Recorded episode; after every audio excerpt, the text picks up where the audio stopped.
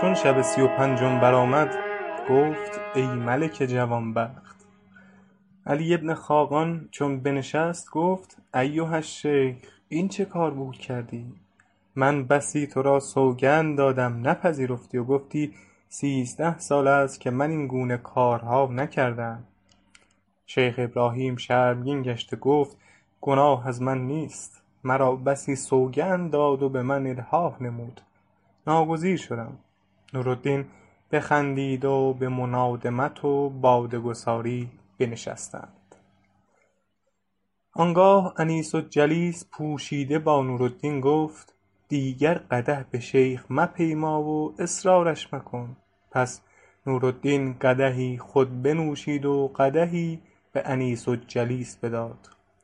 انیس الجلیس قدحی خود بنوشید و قدحی به نورالدین پیمود. شیخ ابراهیم بر ایشان نگاه کرده گفت این چگونه منادمت است؟ چرا قدح به من نمی دهید من اکنون ندیم شما هستم. ایشان از سخن او خندیدند. پس از آن هر یک قدحی می نوشیدند و قدحی به شیخ ابراهیم می پیمودند تا اینکه سه پاس از شب برفت. انیس الجلیس با شیخ ابراهیم باغبان گفت اگر اجازت دهی یکی از این شمعها برافروزم. شیخ ابراهیم گفت برخیز و به جز یک شمع میفروز. چون بر پای خاست همه شمعها برافروخت و بنشست. آنگاه نورالدین با شیخ ابراهیم گفت من از منادمت تو چه بهره دارم که هیچ سخن من نپذیری؟ اگر اجازت دهی من هم قندیلی برافروزم. ابراهیم گفت برخیز و یک قندیل بیشتر میفروز و تو بدان سان مکن که رفیق تو کرد. پس نورالدین برخاسته تمام قندیلها برافروخت و در و دیوار ایوان درخشیدن گرفت. شیخ ابراهیم گفت شما از من دیوانه تر هستید و خود از غلبه مستی برخاسته درهای ایوان بگشود و بنشست و غزل همی خواندند و باده همی نوشیدند. قضا را در همان ساعت خلیفه در منظره ای که به دجله نگریستی نشسته تفرج می کرد دید عکس قندیلها و شمعها به دجله اندر همی نماید. پس نظر به سوی باغ کرد. دید که دود از شمعها و قندیلها بلند گشته. پرتو آنها باغ قصر را فرو گرفته. پس جعفر برمکی وزیر را بخواست و گفت ای وزیر بی تدبیر تو وزیر منی و مرا از آنچه در بغداد روی می دهد آگاه نمی کنی. جعفر برمکی گفت چه رویداده خلیفه گفت اگر شهر بغداد از من نگرفته اند چگونه در و دیوار قصر تفرج و باغ تنزه از پرتو شمعها و قندیلها درخشان و درهای ایوان باز است؟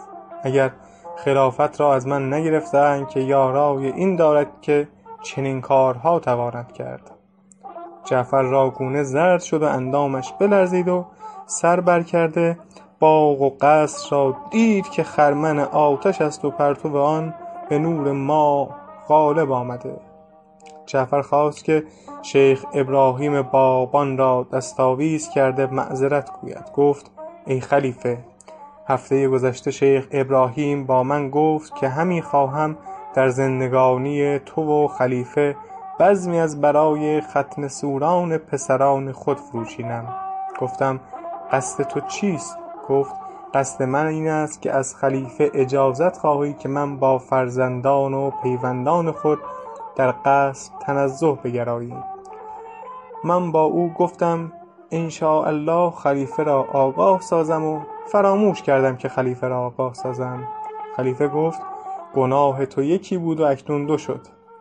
نخستین گناه آنکه مرا آگاه نکردی و گناه دوم این که قصد شیخ ابراهیم این بوده است که زر و مالی بدو داده شود تا اسباب شادی فراهم آورد. تو خود چیزی ندادی و مرا نیز آگاه نکردی. جعفر گفت ای خلیفه فراموش کردم.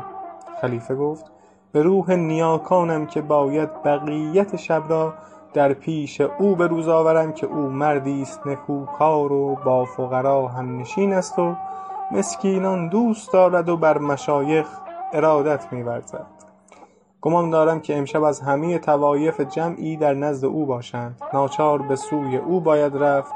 شاید که یکی در آنجا حاجت از من بخواهد که سود دنیا و آخرت من در آن باشد و شاید که بودن من در آنجا سودی به شیخ ابراهیم داشته باشد و او با دوستانش از بودن من شادان شود.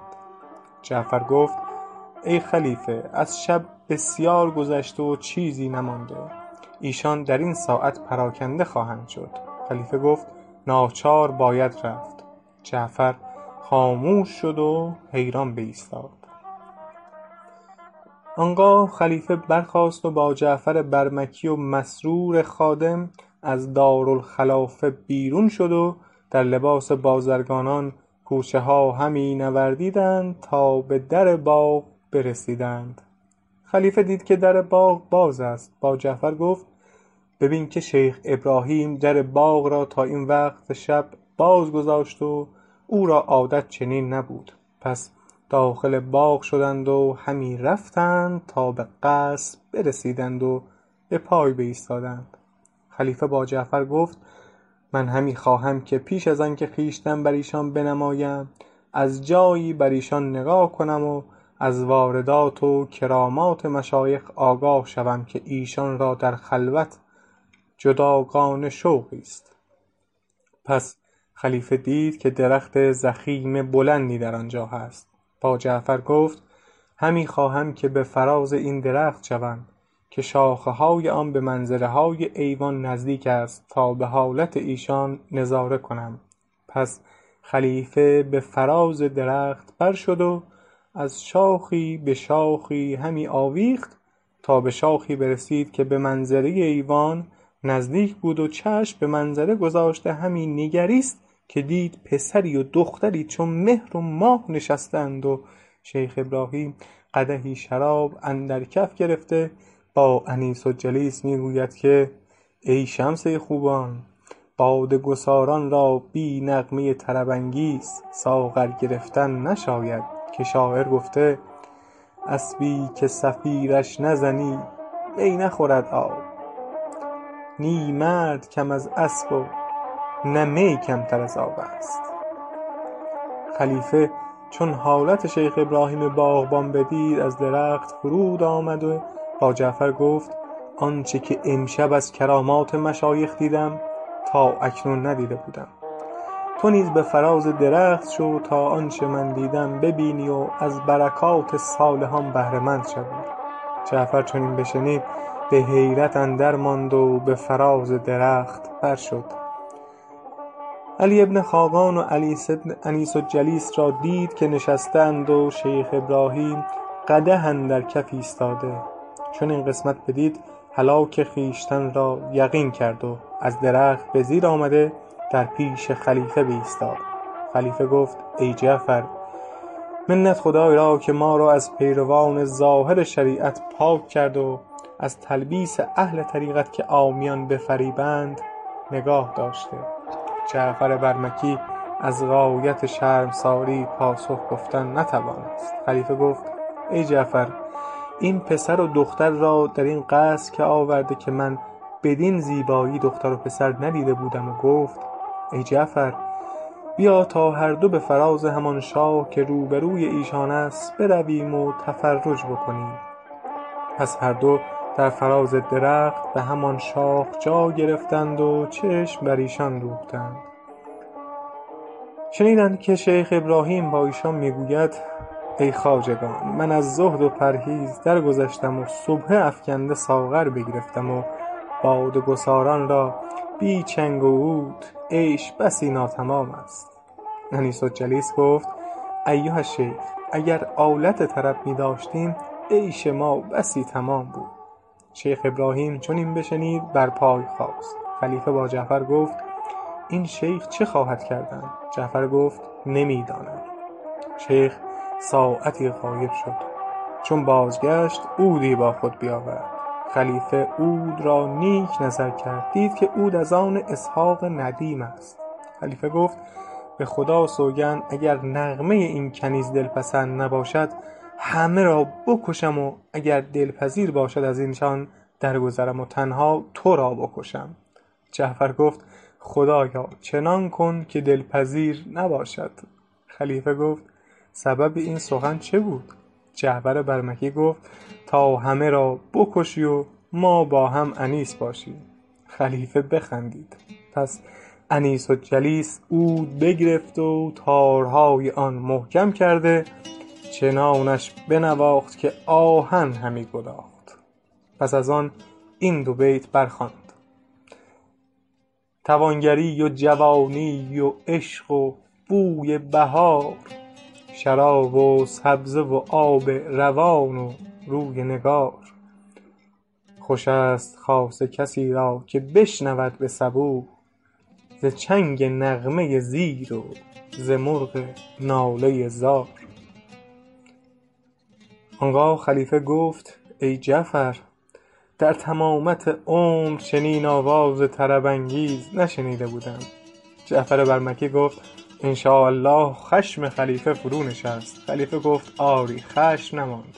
ولی همی خواهم که به ایوان رفته نزد ایشان بنشینم تا آواز دختر رو به رو بشنوم. جعفر برمکی گفت ای خلیفه اگر تو به ایوان روی عیش بر ایشان حرام خواهی کرد. خاصه شیخ ابراهیم که از بیم هلاک خواهد شد. خلیفه گفت ای جعفر باید حیلتی به من بیاموزی که من بدان حیلت درون رفته از حقیقت این کار آگاه شوم و ایشان نیز آگاهی من دانند. پس خلیفه با جعفر از درخت به زیر آمده به سوی دجله رفتند و در این کار شگفت مانده بودند. دیدند که مردی صیاد در پای منظرهای قصر صید می کند قضا را خلیفه چند وقت پیش از آن به شیخ ابراهیم باغبان فرمان داده بود که صیادان را مگذار که در پای منظرهای قصر صید ماهی کنند و شیخ نیز صیادان را منع کرده بود. ولکن آن شب صیادی کریم نام به قصد صید به کنار دجله می رفت دید که در باغ باز است. با خود گفت که شاید شیخ باغبان به غفلت اندر باشد. همان بهتر که از ماهیان پای قصر غنیمتی به دست آرم در حال به پای قصر آمده صید ماهیان همی کرد که خلیفه برسید و او را بشناخت گفت ای کریم. کریم صیاد نگاه کرده خلیفه را بشناخت و زانوهای او سست شد و گفت ای خلیفه نه من از فرمان خلیفه سرپیچ گشته ماهیان قصر صید همی کنم بلکه بی چیزی و فاقه مرا بر این خلاف داشته است. خلیفه گفت اکنون به اقبال من صید کن. صیاد پیش رفته فرحناک و شادان دام بر دجله انداخت. پس از ساعتی دام بیرون کشید و دید همه گونه ماهیان به دام اندرند. خلیفه فرحناک شد و گفت ای کریم جامه های خود برکن. کریم جامه برکند جبه ای داشت پشمین و وصله دار و شپش و کک در آن چندان بودند که آدم را از جایی به جایی نتوانستند کشید. و دستار از سر برگرفت و او را سه سال می شد که نگشوده بود و هر ژنده که به دست افتادی بر سر یکدیگر فرو پیچیدی. پس خلیفه نیز جامه های حریر بکند و به صیاد گفت اینها را بپوش. خلیفه جبه صیاد پوشید و دستار بر سر نهاد و دهان بندی بر دهان بست و به صیاد گفت تو از پی کار خویش رو. صیاد پای خلیفه ببوسید و شکر گزارد شپش ها در تن خلیفه دویدن گرفتند خلیفه با دست راست و دست چپ شپش از گردن خود ربوده دور می انداخت و با صیاد می گفت که چندین شپش به جامه اندر چیست؟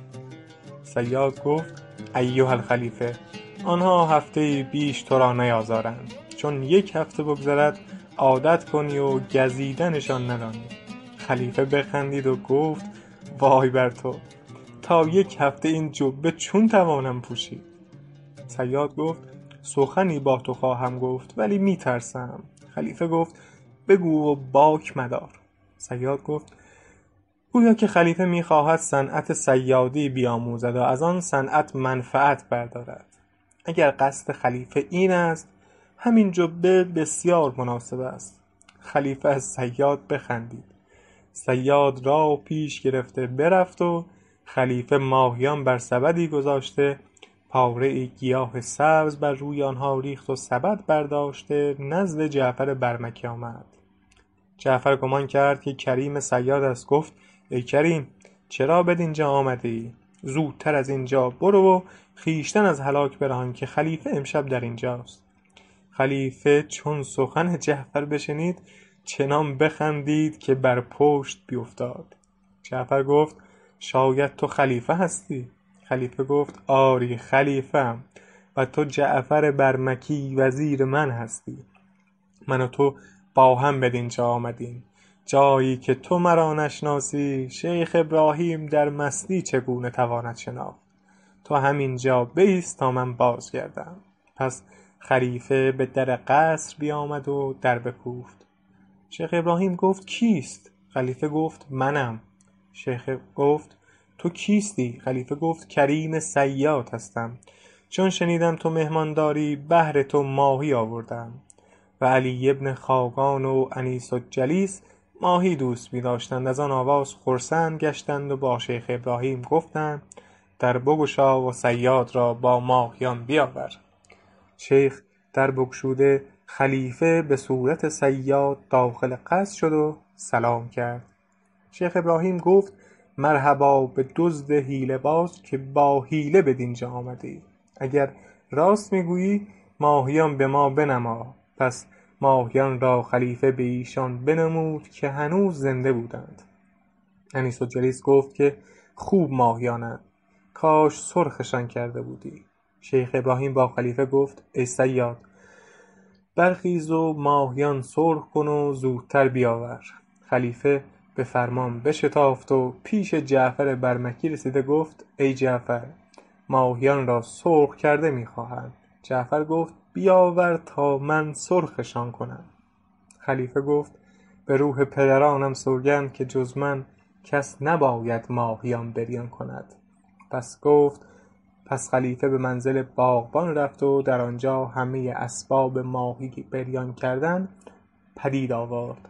آنگاه آتش بیفروخت و تابه بر آتش نهاد و ماهیان را بسی خوب بریان کرد و در روی برگ انجیر در طبقی نهاد و لیمو نیز از باغ چیده بر طبق فرو چید و به پیش ایشان بیاورد. دختر و پسر با شیخ ابراهیم ماهیان بخوردند و دست بشستند. علی نورالدین گفت ای صیاد به ما احسان کردی و نیکوییها به جا آوردی. در حال دست به جیب کرده سه دینار زر از آن زرها که سنجر غلام داده بود به در آورد و گفت ای صیاد معذورم دار که اگر بیش از آن که به چنین روزی گرفتار شوم پیش من آمده بودی تلخی فقر از مذاق تو دور می کردم و تو را از مال دنیا بی نیاز می ساختم. ولکن به اقتضای وقت اینها را بگیر. پس دینارها به خلیفه انداخت. خلیفه آنها را برداشته ببوسید و بر جیب گذاشت. چون مراد خلیفه همه آن بود که نغمه های انیس الجلیس بنیوشد با علی بن خاقان گفت بیش از حد احسان کردی ولکن قصد من این است که احسان تو بر من شامل گردد. این کنیزک بخواند تا من نغمه او بنیوشم. علی نورالدین گفت ای انیس الجلیس به جان منت سوگند می دهم که از برای این صیاد بخوان که آرزومند آوازت است.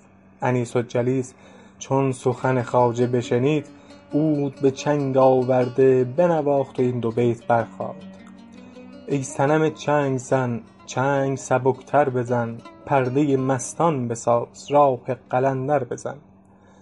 خوش بود این که صبوح خاصه به وقت اسفحار لشکر صبح آمده. میکده را در بزن. خلیفه از شنیدن آن نغمات در وجد شد و از غایت طرب خودداری نتوانست کرد. گفت آفرین خدای بر جانت. علی بن خاقان گفت ای صیاد همی بینم که از این کنیز و خواندن و عود نواختن او در طرب شدی. خلیفه گفت آری به خدا سوگند. علی نورالدین گفت اگر تو را پسند افتاد کنیز بر تو هدیه کردم. هدیهات خداوندان کرم که از بخششهای خود پشیمان نشوند. پس علی بن خاقان بر پای خاست و کنیزک را گرفته به خلیفه که به صورت صیاد بود بداد و گفت هدیه از من بپذیر. انیس الجلیس نظر به سوی علی بن خاقان کرد و گفت یا سیدی دوری ز برت سخت بود سوختگان را. سخت است جدایی به هم آموختگان را. علی نورالدین چون این بشنید گفت در هجر تو مرگ همنشینم بادا منظور دو دیده آستینم بادا. گر بی تو به کام دل برآرم نفسی یارب نفس بازپسینم بادا. خلیفه چون سخن ایشان بشنید از هم جدا کردن ایشان را سخت دشوار شد و رو به علی بن خاقان کرد و گفت ای خواجه مگر تو جنایتی کرده و یا غرامتی بر ذمه توست؟ بدان سبب گریخته ای علی نورالدین گفت ای صیاد ماجرایی که بر من و این کنیز رفته اگر گفته آید در عجب خواهی شد. خلیفه سوگند داد که حدیث باز گو امید هست که خلاص یابی. علی نورالدین گفت حدیث خود را نثر گویم یا نظم؟ خلیفه گفت کلام نثر سخن گفتن است و کلام نظم در سفتن. پس نورالدین سر به زیر افکند و این ابیات انشا نمود به شهر بصره مرا بود مهربان پدری که داشت در تن و چشمش مرا چو جان بصر. یکی کنیزک بهر نشاط من بخرید بدیع چهره و مجلس فروز و رامشگر. ز رنگ چهره او خانه پر از گلبرگ ز بوی طره او کلبه ام پر از عنبر. پدر نماند و تمامی به کار او کردم. بمانده بود مرا آنچه سیم و زر ز پدر. مرا کنیزک من گفت رو مرا بفروش. چو دید دست من بی نوا تهی از زر. گرفته دست نگارین شدم سوی بازار که جان خویش فروشم. بها بیار و ببر. هزار مشتری از بهر او پدید آمد. که داشت رویی چون روی زهره ازهر در آن میانه یکی پیر بدگهر برخاست شمرد سیم ببرد آن نگار سیمین بر چو یار خویش بدیدم شده روان با غیر زدند گفتی اندر روان من آذر. به هر دو دست برآویختم بدو از رشک که عشق و رشکند آمیخته به یکدیگر. بکوفتم به زمین پیر دیوگوهر را گرفتم از وی آن لعبت پری پیکر. شدم به خانه بر اندیشه عدو کآمد غلامی از پدرم نام نیک او سنجر. چه گفت؟ گفت که آن پیر ناسپاس کنون بر امیر بیامد ز تو شکایتگر امیر شهر. به حبس تو نیز فرمان داد. ببند رخت از اینجا که نیست جای مقر. نماز شام برون آمدیم از بصره من و کنیزک من با هزار گونه خطر. همان کنیزک دلبند دلفریبستیم که دارم او را مانند جان همی در بر. به هدیه دادمش اینک تو را ایا صیاد کدام هدیه که از جان بود گرامی تر چون ابیات به انجام رسانید خلیفه گفت اکنون قصد کدام شهر داری؟ علی بن خاقان گفت شهرهای خدا بسیار است. خلیفه گفت من به سلطان محمد بن سلیمان زینی خط نویسم چنان خط بخواند تو را آسیبی نرساند. چون قصه بدینجا رسید بامداد شد و شهرزاد لب از داستان فرو بست